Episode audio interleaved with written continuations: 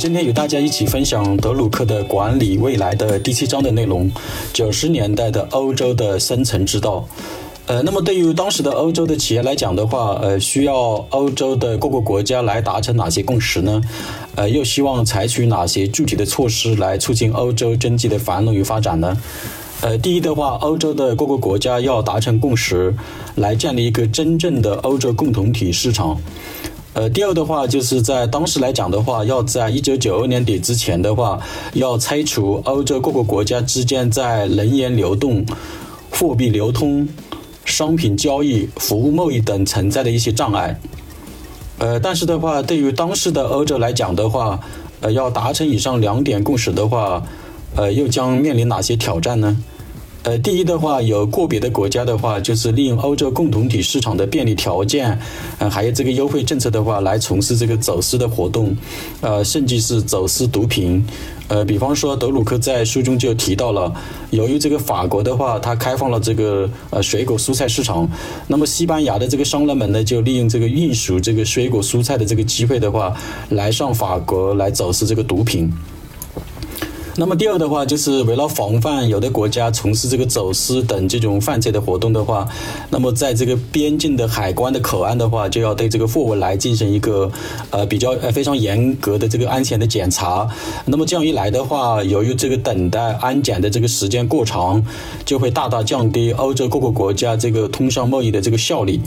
呃，比方说西班牙运载水果的蔬菜的货车的话，呃，就是要在这个边境上等很长的时间，然后才能通过安检。那么由于等待的时间过长的话，这些水果蔬菜运送到了法国的水果市场的时候呢，呃，水果蔬菜的市场的时候呢，就是这些蔬菜啊、水果啊就不再是新鲜的了。那么这样的话就会导致这个西班牙的这个呃商人们的利益就受到一个损害。那么第三的话，就是在推进欧洲统一货币进程当中，以及建立欧洲中央银行等这些重要的决策上面的话，呃，遇到了来自英国的反对。呃，其实现在大家都知道了，英国在二零二零年就已经脱欧了。呃，在推进欧洲统一货币进程的这个过程当中的话，呃，当时的英国首相撒切尔夫人的话，就明确表示了反对的态度。那么，在建立欧洲共同体市场、实施欧洲统一货币的政策的背景下的话，对于欧洲的企业的话，又该如何来做出怎样的战略调整与改变呢？德鲁克在书中列举了一些欧洲企业的案例。第一，荷兰的联合立法。呃，联合利华公司的话，它是一家生产食品饮料以及这个商造沐浴露等日用品的这种跨国公司。那么当时的话，联合利华公司呢就做了一项决策，呃，就是要到德国的这个汉堡这个城市来建立一个新的企业。那么他这样做的目的就是要来实施公司的新的发展战略。他的目的就是要在真正统一以后的这个欧洲共同体的这个市场上呢，来获得更好的一个发展，保持这个领先的一个竞争的优势吧。那么第二的话，荷兰的另外一家跨国公司，呃，这个公司就是飞利浦公司。那么飞利浦公司为了能在统一以后的这个欧洲共同体市场的话，来获得这个更好的发展，然后更好的来满足欧洲的市场需求的话，呃，重组了这个电子消费部门，优化整合了欧洲的供应链运营体系等等。那么第三的话，德国、法国、西班牙、意大利、丹麦，呃。有一家这个呃利益共同体这样的一个联合公司的话，呃，他们都有一个特征，就是呃家族式的这个终身的食品企业。那么他们这样来组合这个呃一个整体的这样的利益的共同体的话，呃，它的这个股份占比是这样子的，就是每个家族的话拥有本国企业百分之五十一的股权，那么另外四家企业的话，呃，各自的占有百分之九点九点八的这个股权。那么这个五家企业的话，来共同的来这个呃向这个制造厂商来进行订货，然后呢又共同的向各个国家的超市来进行供货，就是说通过类似抱抱团取暖的这种方法的话，来应对欧洲共同体市场的一个竞争。那么从而的话，在统一以后的这个欧洲共同体市场的话，能够呃获得更多的发展机会。呃，从以上的案例可以看出。呃，大多数的企业和老板其实都是呃欢迎来建立这个欧洲共同体市场的，呃，同样也是呃同呃也是比较呃来欢迎这个建立这个欧洲统一这个货币的。呃，但是德鲁克却认为的话，对于当时的欧洲来说，还存在着非常多的不确定性。那么这样的话，意味着这个企业的话要承担更多的风险。呃，为什么这样说呢？呃，第一的话，在当时的话，呃，伦敦虽然是这个欧洲的交易中心，但是如果跟这个美国的纽约证券交易所来对比的话，呃，两者之间的地位存在着很大的不同。呃，为什么这样说呢？呃，因为对于欧洲的绝大多数企业来说，呃，他们本国的这个交易所是他们唯一进行一个本国的公司股票买卖和能够发行公司股票的这样的一个地方。呃，但是对于美国的纽约证券交易所，它是可以面向全球的呃各个国家来提供发行公司股票机会的这样的一个地方。呃，实际它的这个呃地位是有很大不同的。那么第二的话，表面上来看的话。欧洲的大多数的国家呢，都来支持这种本国交易所的垄断的地位，呃，因为这种垄断地位的话，呃，确实能在短时间内的话，呃，使得国内的一些银行的话，呃，来获得更多的这个利益，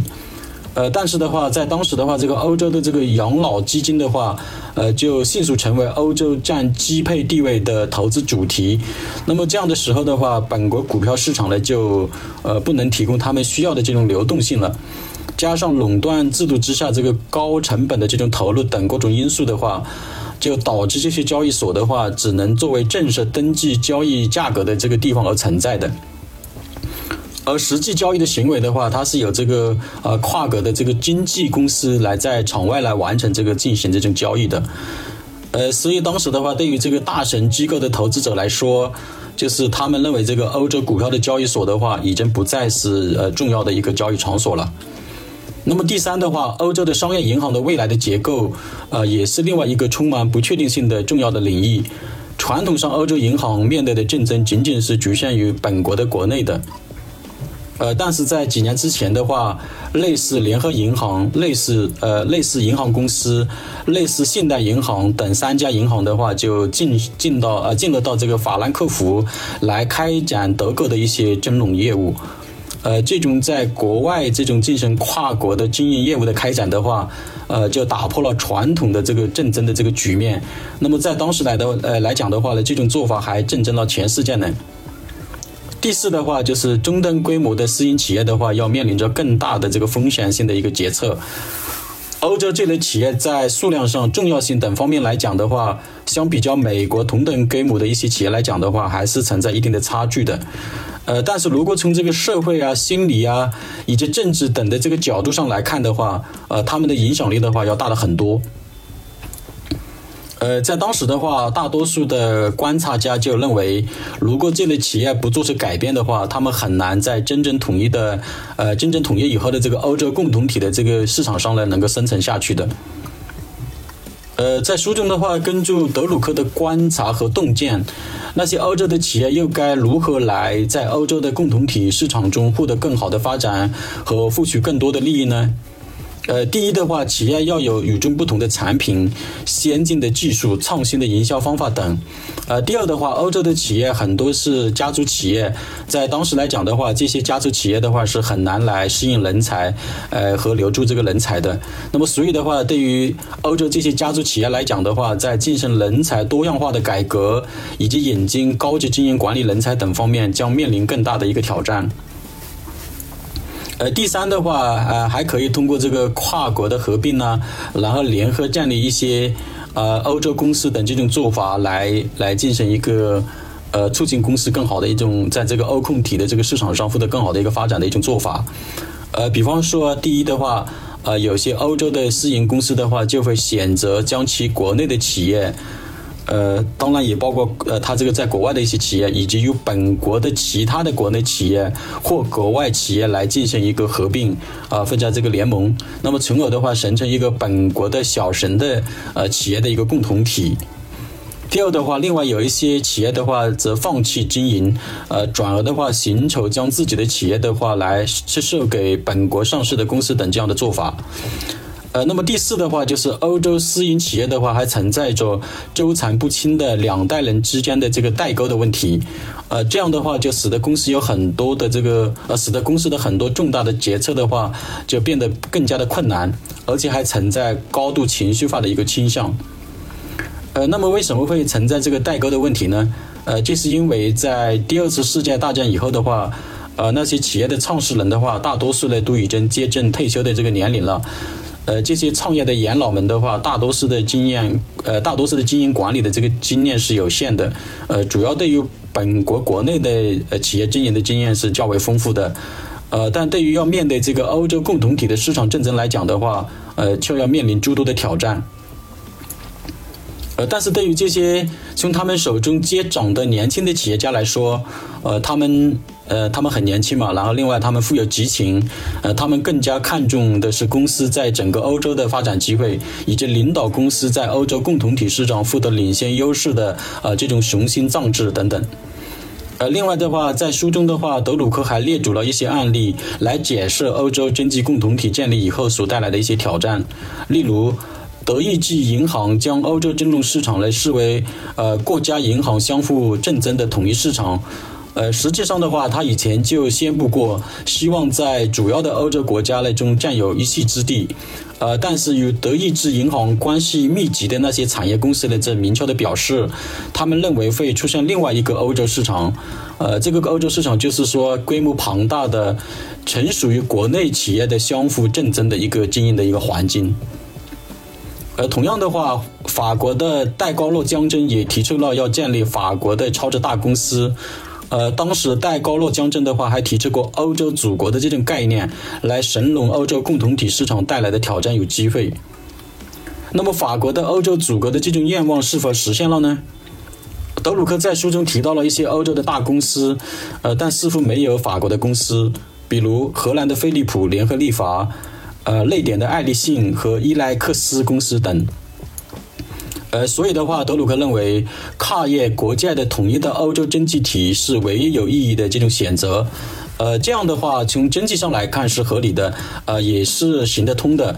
但是在政治上来讲的话，却是很可能行不通的，呃，还会遇到很多的阻力。呃，总而言之的话，这些欧洲企业要做的呃非常重要的一个决策就是，呃，随着欧洲共同体市场的建立，将会使得这些企业既要面临国内市场竞争的挑战，还要面对来自整个欧洲市场的挑战。非常感谢你收听本期的节目内容。如果您的公司或者团队有企业管理落地培训或咨询的需求，请加我们方格咨询的合作微信。